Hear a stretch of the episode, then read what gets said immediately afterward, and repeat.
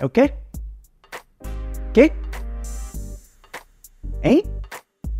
Um podcast sobre criatividade, comunicação e conexão. Ah, alô Brasil! Alô Brasil, Mauro Fantini falando e esse é mais um episódio do Nota 6, esse podcast que você ouve bem pertinho, com fone de ouvido, para que o som da minha voz chegue perfeito nos seus ouvidos, caso você tenha uma audição apurada. E hoje eu trago um episódio com uma reflexão rápida, curta, porém útil para a sua vida, caso você interaja com outras pessoas e caso você faça perguntas para outras pessoas. E talvez você já tenha passado pela situação de fazer uma pergunta para sua turma de alunos, ou uma pergunta no grupo de WhatsApp, ou uma pergunta nos seus stories, ou uma pergunta na reunião, ou o que quer que seja, para sua equipe, e não teve resposta. Você perguntou quem gostaria de participar do projeto, você perguntou quem gostaria de entrar na comissão, você perguntou quem pode te dar carona, você fez alguma pergunta simples e não teve resposta, ficou naquele vácuo gostoso.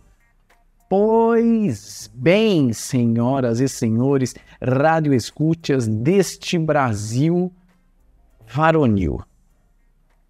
Estou aqui justamente para gente abordar esse assunto. Perguntas e como fazer as perguntas serem respondidas. Tem muitos caminhos e é um, é um uma, esse, esse, anúncio, esse assunto é um leque né, de muitas possibilidades, mas quero abordar uma, um caminho, uma possibilidade, uma abordagem com base no que aconteceu com meu querido pai. Meu pai já há muito tempo ele tem uma audição um pouco prejudicada e com o passar dos anos isso foi é, piorando, né? Foi ficando mais intenso e hoje em dia ele tem um, um aparelho para aumentar, né? Para melhorar a audição, o que ajudou bastante, mas não quer dizer que super resolve. Em especial em especial, nada. Não quer dizer que super resolve. É isso que eu vou falar por enquanto. Muito bem. Eis que o, a turma de faculdade dele estava organizando um encontro de X anos de formados num restaurante e já aconteceram vários desses encontros, já foi em alguns, não foi em outros, fazia tempo que ele não ia, até por causa é, da pandemia e agora estavam marcando um e ele resolveu ir. Mas antes de ir ao encontro, semanas antes, ele mandou uma mensagem no grupo dos colegas, dos ex-colegas. E a mensagem foi a seguinte: Aproveito para indagar. Quem no grupo usa aparelho auditivo o objetivo da pergunta tem como finalidade recrutar parceiros ou parceiras com o intuito de formar uma associação para intercâmbio de experiências. Ele fez essa pergunta. Vou repetir. Quem no grupo usa aparelho auditivo? O objetivo da pergunta tem como finalidade recrutar parceiros e parceiras com o intuito de formar uma associação para intercâmbio de experiências. é muito meu pai escrever isso. E disse ele que ninguém respondeu nada. Silêncio. No grupo, você já viu isso acontecendo? Se não aconteceu com você, você já viu acontecendo com alguém. Silêncio. Silêncio. Pois é. Depois de uns dias, ele perguntou de novo, só que de outro jeito. Quando ele perguntou de novo, de outro jeito, ele teve várias respostas. Olha que interessante. Mesmas pessoas, mesmo assunto, trocou o jeito de perguntar e teve várias respostas. Vou ler para você qual foi a segunda versão da pergunta que ele fez dias depois da primeira ser totalmente fracassada. Bom dia, pessoal. venho à presença de vocês explicar com mais detalhes a razão da minha pergunta sobre o uso do aparelho auditivo. Então, ele tinha perguntado, ele tinha mandado de novo, né? Ele perguntou: alguém usa? Só que dessa vez ele seguiu. Venho à presença de vocês para explicar com mais detalhes a razão da minha pergunta sobre o uso do aparelho auditivo. Embora eu use aparelhos auditivos, eles ainda têm limitações. Como todos sabem, como todos sabem, eles amplificam os sons. Assim, todos os sons do ambiente são amplificados, comprometendo a minha audição e, portanto, a comunicação. Advirto, portanto, que no dia, no tal dia que vai ter o evento, né? Caso eu não responda a um chamado, faça cara de paisagem ou esboce um sorriso amarelo, por favor, não se sintam ofendidos ou constrangidos. Peço que falem comigo face a face e que tenham paciência se eu perguntar toda hora. O quê? Por favor, não sussurrem, é um terror. Contando com, a, contando com a misericórdia e compaixão de todos, prometo me esforçar ao máximo para facilitar a comunicação. Obrigado antecipadamente. Luiz Antônio funcionando atualmente no modo presbiacusia, que é a surdez no idoso. E depois dessa mensagem apareceu: opa, eu uso, eu, eu uso. Ah, eu não uso, mas minha mulher usa. Eu. E começou várias respostas, inclusive a seguinte: eu, outra pessoa respondendo, eu, e um emoji meio, uma carinha meio triste, brava. Eu tenho dificuldades, as mesmas dificuldades que o francês, que é o apelido do meu pai. O único dado a mais é que eu tenho um mini microfone que ofereço ao interlocutor e transmite o que quer dizer direto aos meus processadores para minha compreensão. Eu não sabia que tinha isso. De fato, a condição é limitante e às vezes impeditiva de alguns programas e eventos. Aqui reitero a compreensão dos amigos, como fiz no jantar com fulano e fulana. Olha só. Que interessante, não? Vamos voltar aqui. Primeira vez, primeira pergunta, que é o modo meu pai de escrever. Quem no grupo usa aparelho auditivo? O objetivo da pergunta tem como finalidade recrutar parceiros com o intuito de formar uma associação para intercâmbio de experiências. Então, primeira coisa, não tinha ninguém falando sobre isso e ele começou o assunto. Bom, não dá sempre para gente colocar um, uma pergunta sobre um assunto que já está rolando, né? Talvez você precise começar um assunto. Ok, acontece.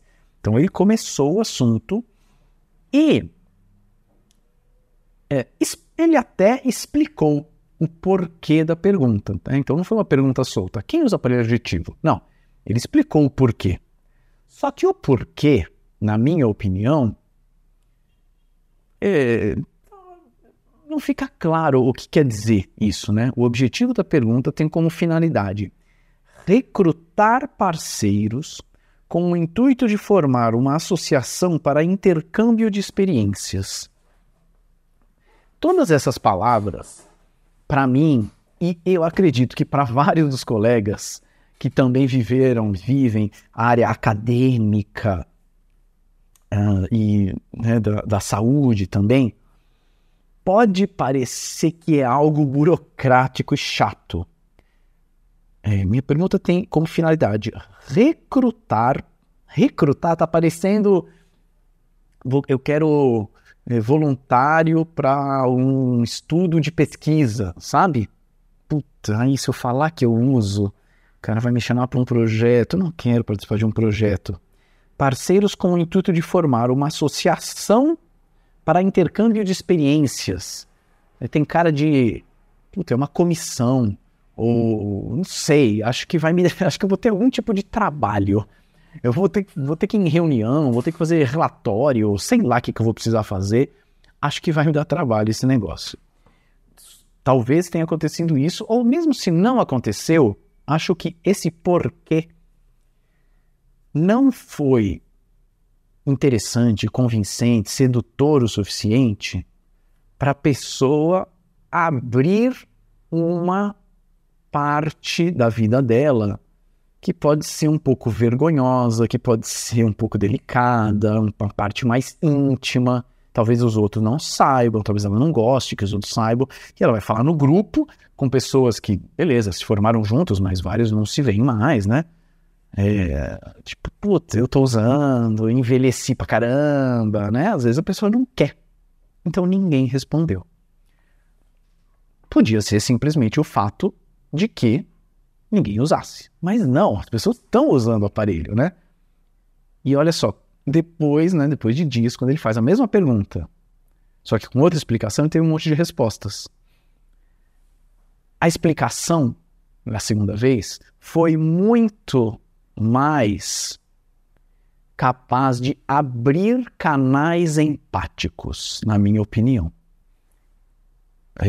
A explicação do meu pai abre um canal empático no sentido em que ele abre a fragilidade, a vulnerabilidade dele, do fato de ter o aparelho, que antes, antes não estava claro, né? A gente não sabia nem se ele usava. Agora a gente sabe. Ah, tá ok, ele está usando e está explicando o porquê que ele quer saber e principalmente as dificuldades que ele tem.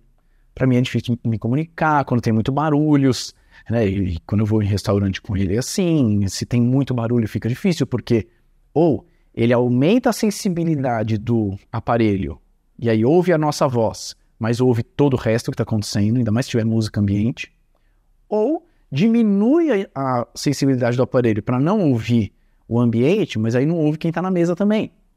Então é difícil mesmo. Então ele está falando, ó, se eu não responder, se eu fizer cara de paisagem, não fica constrangido. Então, ó, para mim tá difícil, para mim tá sofrido, é por isso que eu estou perguntando. Quando ele abre esse canal empático, outras pessoas, talvez, estou especulando aqui, ganham a coragem de dizer: epa, eu também eu também. Da primeira vez, não tinha como dizer eu também, porque não, tava, não dava nem para saber se meu pai usava o aparelho. Isso eu estava perguntando quem, quem usa, né? Agora, eu também, eu também passo por isso. Vários responderam eu, eu, eu, e ainda teve esse outro que explicou, né? Olha que legal. Eu, putz, isso aqui é muito incrível, meu. Eu tenho exatamente as mesmas dificuldades do francês. Eu tenho exatamente as mesmas dificuldades. Quando você encontra alguém na vida que tem exatamente as mesmas dificuldades que você, em qualquer campo que seja, ao estudar uma matéria, ao preencher uma planilha, ao conseguir fazer o imposto de renda, ao é, fazer check-ups médicos, ao tentar ir na academia, não importa. Caraca, eu tenho exatamente a mesma dificuldade que você. Epa, eu não estou sozinho. É a pessoa que foi diagnosticada com uma doença e encontra uma associação de pacientes com aquela doença. Uau! Incrível incrível, maravilhoso, eu não estou sozinho. Então, a pessoa se abre, ela, ela, ela viu a abertura de um canal empático e ela mergulha lá dentro, porque agora admitir essa fragilidade pode, ser, pode continuar sendo difícil, mas é um pouco menos difícil porque tem outras pessoas que estão junto do mesmo barco. Então, essa pergunta aqui foi muito legal, né?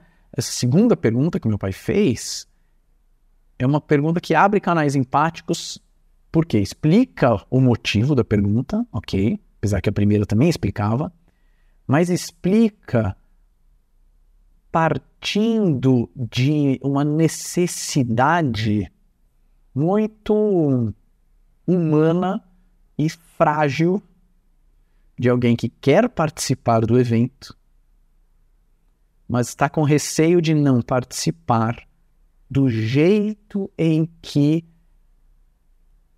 acredita-se que é o certo, do jeito adequado de participar do evento. quer interagir, quer conversar, quer dar risada, quer contar histórias, talvez ele não consiga. Então, assim, quero estar com você, mas eu sou desse jeito. Posso? Alguém mais é assim? Olha só como muda a pergunta e como dá vontade de responder. Né? Ou mesmo que seja para responder, não, eu não uso, mas conheço alguém que usa. Eu não uso, mas vamos tentar fazer isso. Eu não uso, mas vamos usar cartaz. E por aí vai. Então, não basta só fazer pergunta, né? não basta só jogar o conteúdo, tem esse contexto por trás que pode facilitar ou dificultar a interação das pessoas. Pensa nas perguntas que você está fazendo, pensa em que hora ela aparece, com que contexto ela aparece, com que motivo ela aparece, e se são perguntas que estão abrindo canais empáticos. Se são, mais chances delas serem respondidas. Olha que episódio fofo, curto, empático e tchutchu.